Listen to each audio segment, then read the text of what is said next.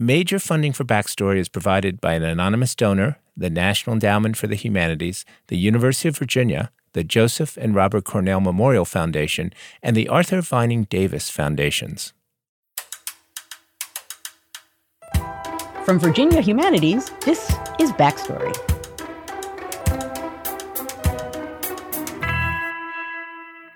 Welcome to Backstory, the show that explains the history behind today's headlines. I'm Joanne Freeman. I'm Nathan Connolly. I'm Ed Ayers. Nathan, Joanne, our colleague Brian Balogh, and I are all historians. Each week, we explore the history of a topic that's been in the news. Since June is prime vacation time, maybe some of you have downloaded this podcast for a road trip or for a flight. So we thought we'd travel with you to some great places. The only question is, where? Well, Ed, in the mid 19th century, all you had to do was open up a newspaper or a magazine to see the hottest tourist attractions. But one of the destinations might actually surprise you. No more interesting or profitable expedition can employ a day than a visit to the lunatic asylum. That's right, mental asylums. Asylum tourism was a widespread and popular phenomenon that attracted thousands of visitors every year. This is Trent University historian Janet Miron. She says that this peculiar form of tourism took off in the 1830s. In fact, asylums and prisons attracted visitors from all over the United States and overseas for much of the 19th century. They came from all over the world uh, France, Poland, Germany, Canada, countries in South America. Miron says asylum administrators actively courted tourists and visitors were invited to picnic in the well manicured gardens and take guided tours of the facilities. They could even hang out with patients. So you may have exchanged some tobacco, trinkets of jewelry in order to have a conversation with them, to hear about their history. Uh, visitors tasted their food. Some visitors requested being confined in certain contraptions that were increasingly used to restrain patients. One of the most popular asylums in Utica, New York, drew more than 10,000 visitors a year. The crowds were so big that one guard told a visitor, We have been compelled to deny admission to the general public at any other hours than between 2 and 5 p.m. We were actually overwhelmed with visitors.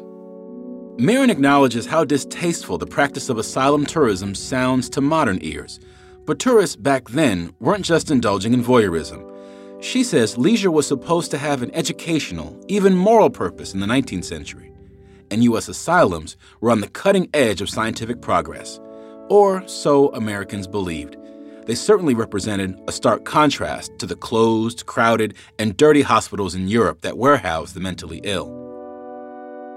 Many tourists were deeply moved by what they saw.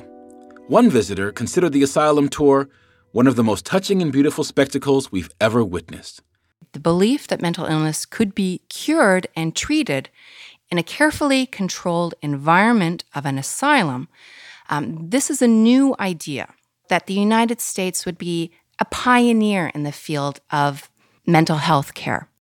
But Miron notes that patients probably didn't find the contact with tourists so uplifting. Likely, patients viewed these interactions as sources of pain. They nevertheless often used these interactions to their own benefit. They would pickpocket visitors, uh, they would use them to their own amusement by telling them wild stories and laughing at them behind their backs of their gullibility. Um, they would often give them letters to pass on to family members and friends, since patients' mail out of the asylum was carefully controlled.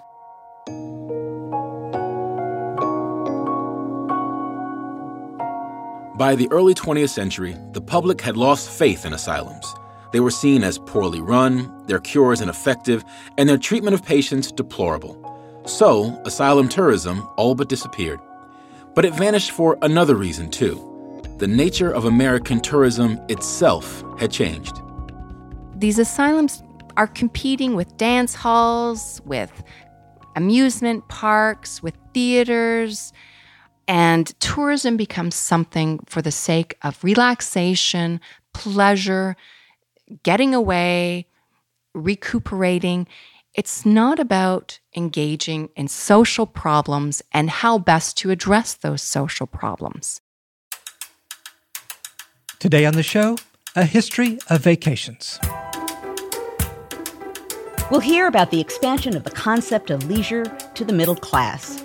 We'll learn about a type of 19th century virtual tourism that was all the rage, and the Green Book that helped African Americans travel during the Jim Crow era. But first, we're going to hear from a person who has a very peculiar relationship to leisure. She actually hangs out in resorts and dares to call it research.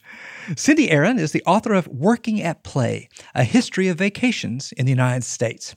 She says that while upper class Americans have been going to luxury spas and resorts for a long time, few Americans of the 19th century associated travel with pleasure. And why would they? the roads were terrible, there were no budget hotels or motel chains. But then train travel arrived, and railroad companies in need of passengers started building resorts along their lines. By the 1870s, tens of thousands of Americans were on the move for pleasure. Now, most Americans are still farmers, and farmers can't very easily take off time in the summer. But there's a growing population, especially in the cities, of people who work at what we have come to call white collar jobs.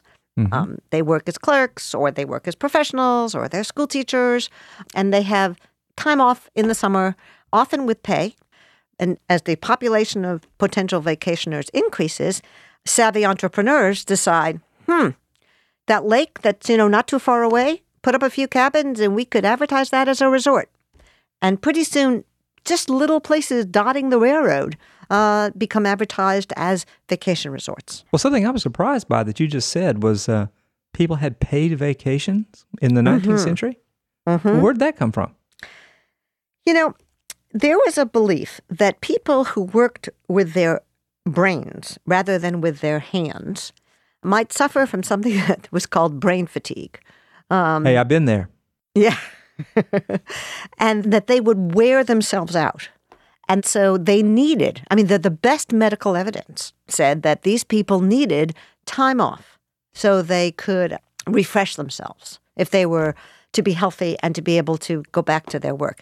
Interestingly enough, people who worked with their hands and who worked at hard physical manual labor, those people, nobody believed that they needed time off from work. Uh, they did how, not. How convenient, huh? vacation. True. I mean, those people had time off from work, but it was called unemployment. It was not called uh, vacation time. Yeah. Now, certainly not everybody, but you know, federal government, state government, uh, corporations, even small businesses give their employees a week's paid vacation. Well, that's amazing. And this wasn't the result of union activity or struggle. It's just that they read the health reports and decided that they want to keep these people productive I the rest so. of the year. They... I guess huh. so. There, there, there seemed to be very little debate about it. Where by the 1910s and, and 20s, there's a huge debate about whether or not working class people, you know, people who work in factories, whether they ought to be given paid vacations or not. That becomes a very large debate. Well, you know, so what you just described, it sounds in many ways as if the modern vacation was sort of born fully grown. I think it was. And what I found particularly interesting was the discussion about vacations in the 19th century. People thought that it was a good idea. On the other hand, there was a sort of undertone of fear about dangers of vacations, that vacations in some ways might be harmful for the very reason that they separated people from work and that they uh, introduced the potential temptations of idleness. The way people in the 19th century resolved this problem was by finding ways to take vacations that would keep them in some ways safe from the temptations that vacations presented uh, by taking what I call self improving vacations, going to places like Chautauqua, uh, which was a resort in, in upstate New York where one could enjoy the lake and the boating and the swimming and various forms of entertainment, but which also offered lectures and courses so that you could spend some of your time in self improvement. And Chautauquas begin to appear all across the United States. The first one starts in the 1870s, and then they sort of pop up, uh, and they're quite popular. You know, it sounds to me like uh, people were doing the closest thing to work they could without actually working. I think that's true. I think that's true. I think, you know, that a lot of the forms of vacationing that were devised in the late 19th century were ways of keeping us close to work or at least um, creating places where the temptations weren't too great. There were lots of resorts that grew out of uh, religious campgrounds, mostly Methodist mm. campgrounds, and you know these places had rules, you know, which you know you couldn't swim on the Sabbath, and there was no alcohol and you know no smoking. Another example is just tourism, you know, being a tourist which is considered educational by its very nature, huh? Right, and not relaxing. you know? Right, right. Tourists are very busy vacationers, and they, you know, and in the 19th century, they went to places, historic landmarks. People made um, pilgrimages to the burial sites of famous Americans. So these were the same kind of educational tours that we drag our children on, I think. I'm sure we don't drag our children. I'm sure the children are delighted to go to burial places of famous people. Yes, some are. Many Who would wouldn't prefer, want to go I'm see sure. that? right. um, I don't want to give the mistaken impression that everybody was always very good when they were on vacation. I mean, Okay, there's lots of evidence about flirtations going on that were suspicious. About you know women you know go, going into the into the ocean and coming out with their many layers of bathing clothes clinging to their bodies and you know exhibiting themselves in ways that were decidedly uh, improper in the 19th Cindy, century. Cindy, Cindy, this is a family show. This is a family Okay. show. Okay, Okay. I'll do my best. I don't want to talk about layers of wet clothing clinging. So I- I can't count the numbers of people who took one kind of vacation versus another kind of vacation. Um, but I think what I can say is that both of these strands have survived. I mean, you know, people who go to health spas and eat abstemiously, exercise continuously, and lose as much weight as they can. You know, if you look at things like Elderhostel and the various people who go on vacations with um, often a historian who's an expert, right, who will teach them about the places where they have been. Who wouldn't want to do that? That's right. I mean, this is a huge industry. All the uh, places like Epcot or, you know, the, the various self improving places that we can take our children. I mean, those places uh, attract a lot of people. Yeah, you hear people say, we, we went to Disney World, but we spent a lot of time at Epcot. Exactly. So it was all right. exactly. Uh, so I, I think that all that persists. On the other hand, I think the other side of it persists as well. You know, people go on vacation to just kick back. Um, I think it's probably harder in some ways to just kick back today because of the ways in which technology has kept us connected to our work. It's too easy to keep in touch and to keep working um, in your traditional work while you are on vacation. So does this mark the beginning of the end of the process that you've traced since the beginning of the 19th century? I certainly hope not. you know, I, I think it's important for us to be away from work. But you know what? I know that you've taken well deserved time off to be with us here on Backstory, and I really appreciate it, Cindy. Well, it's always a pleasure, Ed. Cindy Aron is a professor emerita of history at the University of Virginia. She's the author of Working at Play A History of Vacations in the United States. Earlier, we heard from historian Janet Miron of Trent University in Ontario, Canada. She's the author of Prisons, Asylums, and the Public Institutional Visiting in the 19th Century. It's time to take a short break. When we return, steering clear of Jim Crow's roadblocks. So, you know, guys, one of the things that I found was really interesting in that piece that we just heard is it does kind of talk about how American views of vacation sort of come full circle and, th- and that we're now, partly because of technology, in a moment where people aren't really vacating in the way that they did before. And what's striking about that to me is that if you go back to early America, they also, I think, didn't have a sense of, you know, capital V, vacation uh, as a as a thing to do. That it meant going away somewhere exotic. I think when you look through their writings, when they talk about vacation, vacation just means not working. And I think that was all it meant. concept, doesn't it? Yes, I know. Oh my gosh, not working. I think that's all it meant, and I think also that um, it was not easy to take a vacation in that time period, and then that matters too, right? Because travel was so hard. The technology of travel was so, in a sense, primitive that you know you had to take a horse and then a carriage and then a boat and then another carriage and then you had to walk and it had to be a pretty wonderful destination that I would be going to if I was willing to do all of that trekking just to get there. Well, you know, there's an interesting continuity across uh, from the late 18th century across the entire 19th century that kind of fits into what Cindy Aron was saying. Uh, if you wanted to have a vacation and you didn't want to feel guilty about it, you could do it for your health is the story mm-hmm. that people told themselves. Ah. And so, the, Hot the, springs. The, exactly. You go to the springs, yeah. and it requires being there for maybe two, three months in the summer. It just happens to be cooler and happens to be great food and all kinds of attractive people to to flirt with. But other than that, it's really there for your health. Um, and I, I, think about this story uh, after the Civil War when railroads started uh, reaching into the South, and uh, a lot of Northerners were coming south uh, to the mountains or other places for their health. And one visitor goes to South South Georgia, which is pretty much just filled with pine trees, but that was considered good for your health if you had a lung problem. And the, the visitor looks around and says, what, what do you folks raise here? And the farmer says, Well, sick Yankees, principally.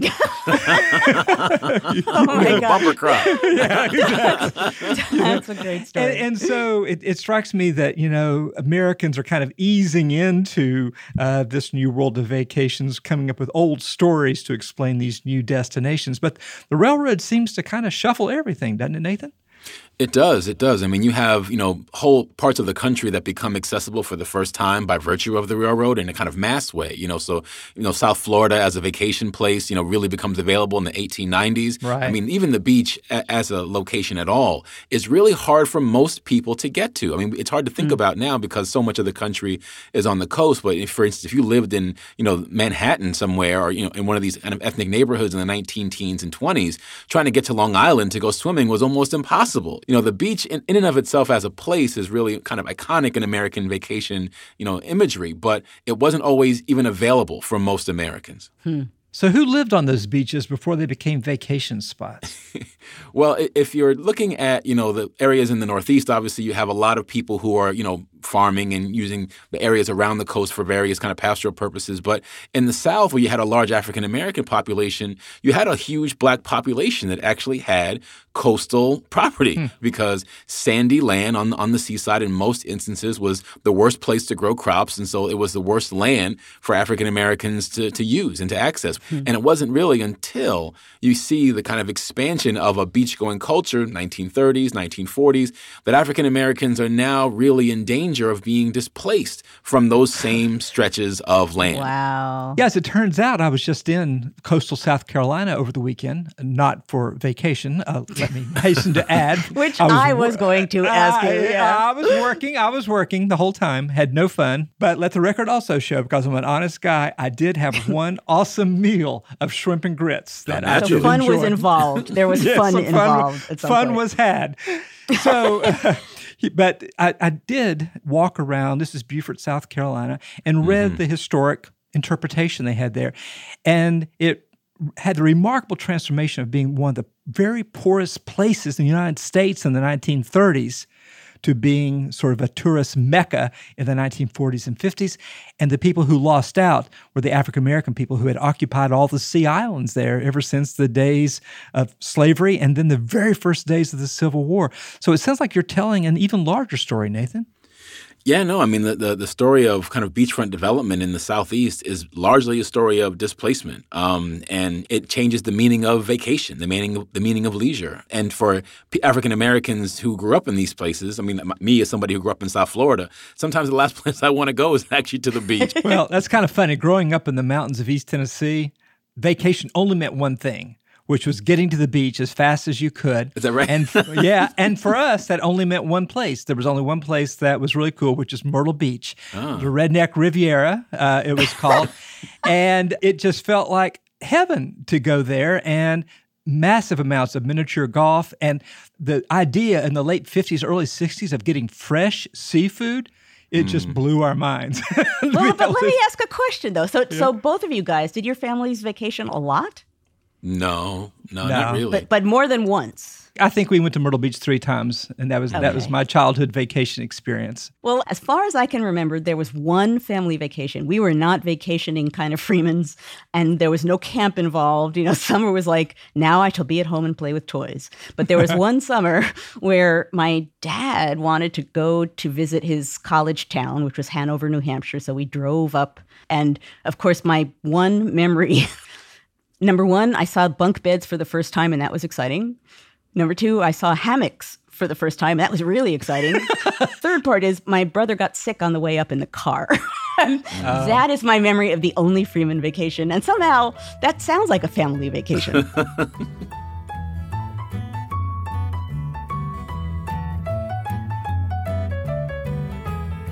Travel and tourism really took off in the 20th century with the automobile.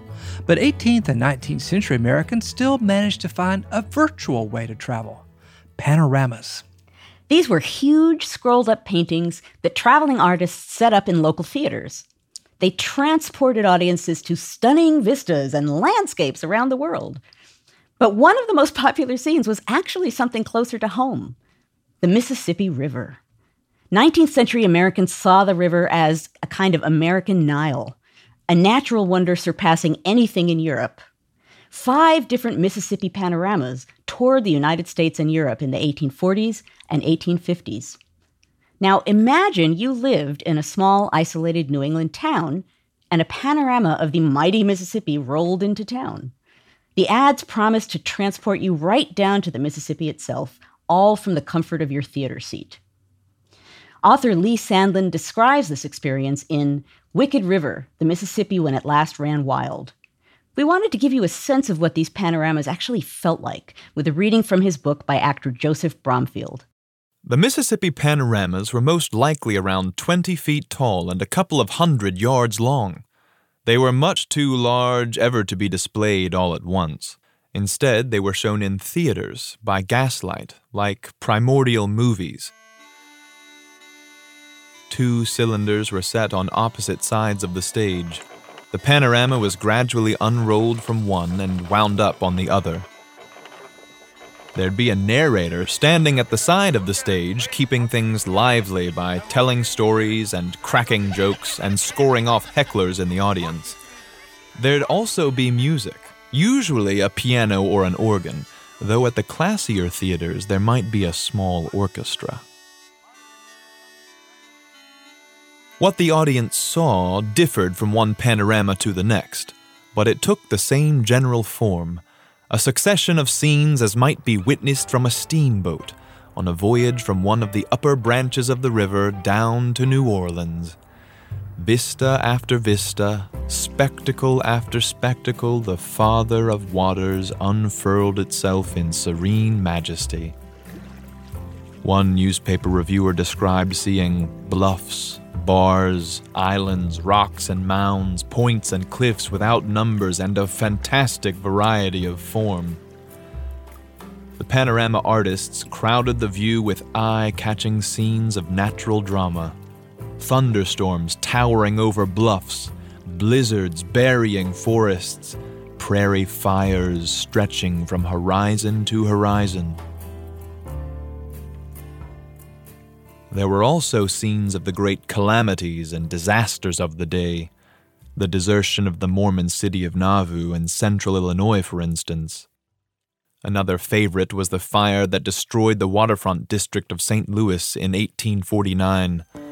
This was a spectacular scene showing fleeing crowds, desperate companies of firemen, the night sky over the city billowing with black smoke and showering down lurid red sparks.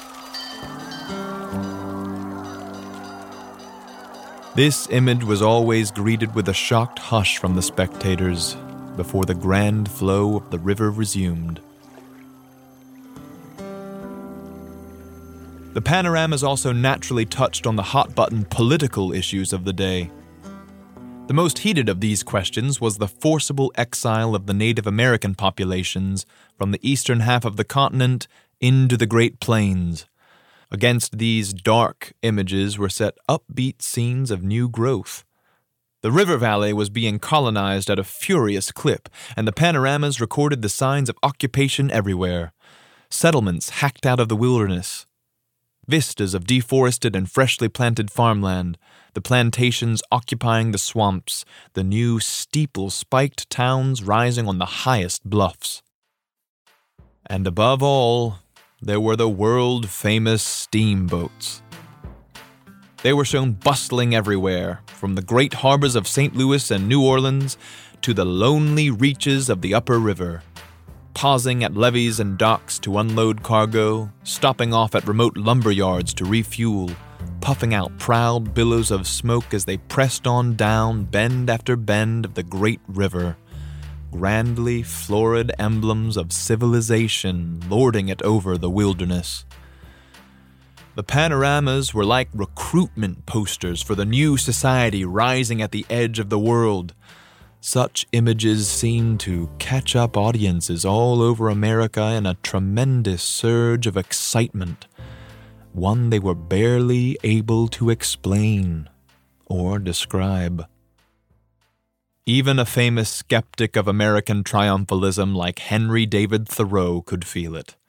In his essay Walking, he described his fascination with the Mississippi panoramas.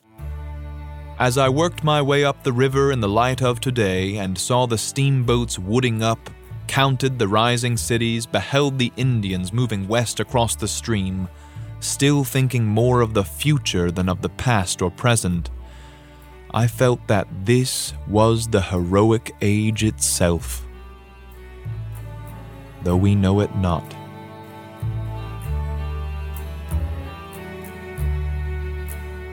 That was actor Joseph Bromfield reading an excerpt from Wicked River, The Mississippi When It Last Ran Wild by Lee Sandlin.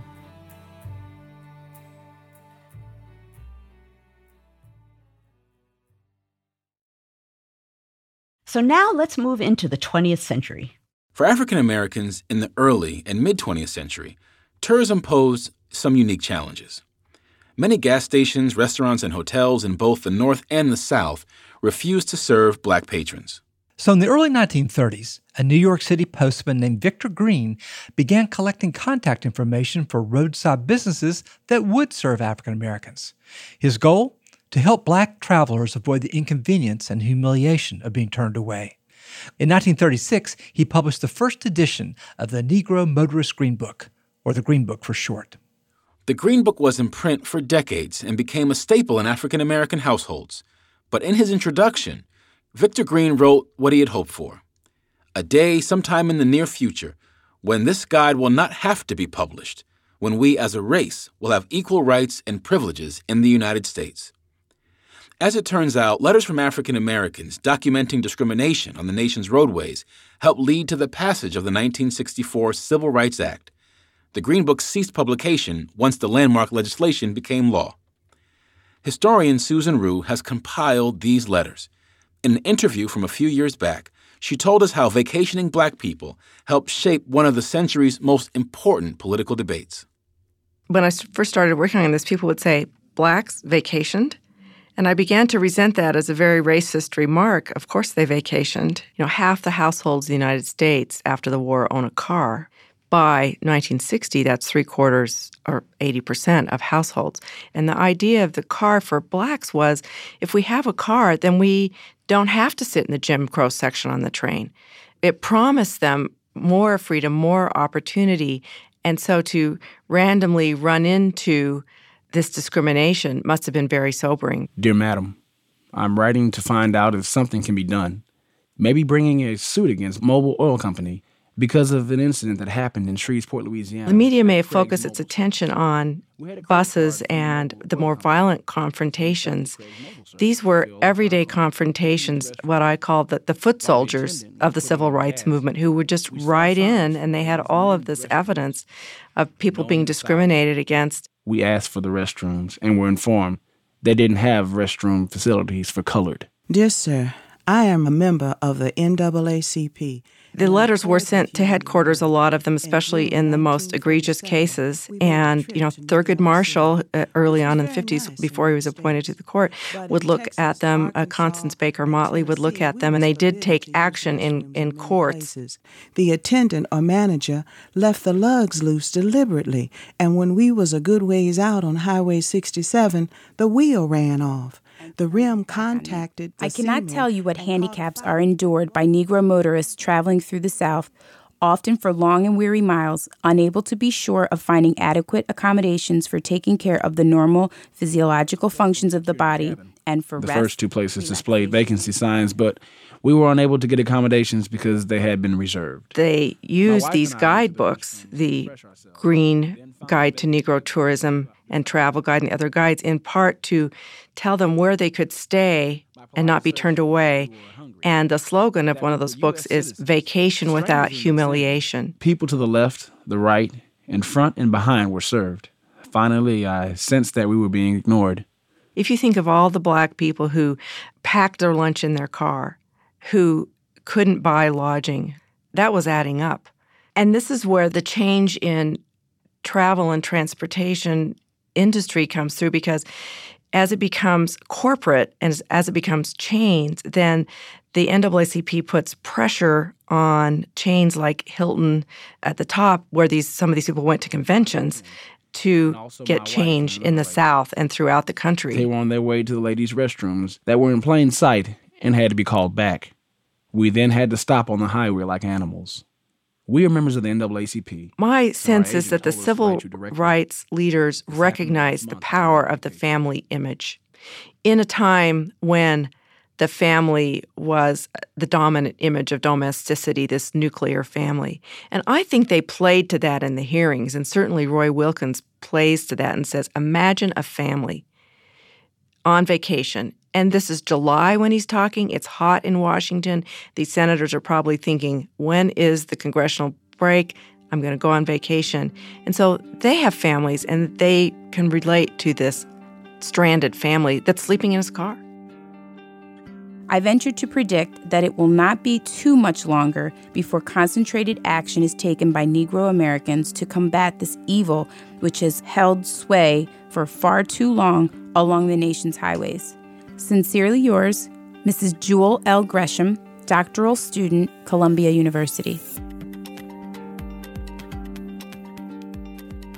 Susan Rugh is a historian at Brigham Young University and the author of Are We There Yet?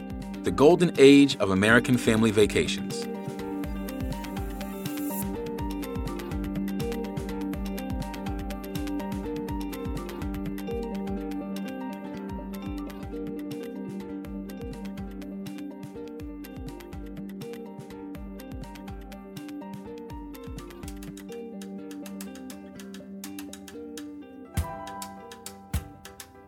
That's going to do it for today, but you can keep the conversation going online. Let us know what you thought of the episode or ask us your questions about American history. You'll find us at backstoryradio.org or send an email to backstory at virginia.edu. We're also on Facebook, Tumblr, and Twitter at Backstory Radio. And if you like the show, feel free to review it in Apple Podcast. Whatever you do, don't be a stranger. This episode of Backstory was produced by Andrew Parsons, Bridget McCarthy, Nina Ernest, Emily Gadek, and Ramona Martinez. Jamal Millner is our technical director, Diana Williams is our digital editor, and Joey Thompson is our researcher. Our theme song was written by Nick Thorburn. Other music in our show came from Poddington Bear, Ketsa, and Jazar. Additional help came from Courtney Spania, Emma Gregg, and Robin Blue. Special thanks this week to our readers Brendan Wolf, Matthew Gibson, Alicia Floyd, Stephen Tolliver, and Leslie Talafero. And thanks to the Johns Hopkins University studio in Baltimore. Backstory is produced at Virginia Humanities. Major support is provided by an anonymous donor, the National Endowment for the Humanities, the Provost Office at the University of Virginia, the Joseph and Robert Cornell Memorial Foundation, and the Arthur Vining Davis Foundations. Additional support is provided by the Tomato Fund, cultivating fresh ideas in the arts, the humanities, and the environment. Brian Balogh is Professor of History at the University of Virginia. Ed Ayers is Professor of the Humanities and President Emeritus of the University of Richmond. Joanne Freeman is Professor of History and American Studies at Yale University. Nathan Connolly is the Herbert Baxter Adams Associate Professor of History at the Johns Hopkins University. Backstory was created by Andrew Wyndham for Virginia Humanities.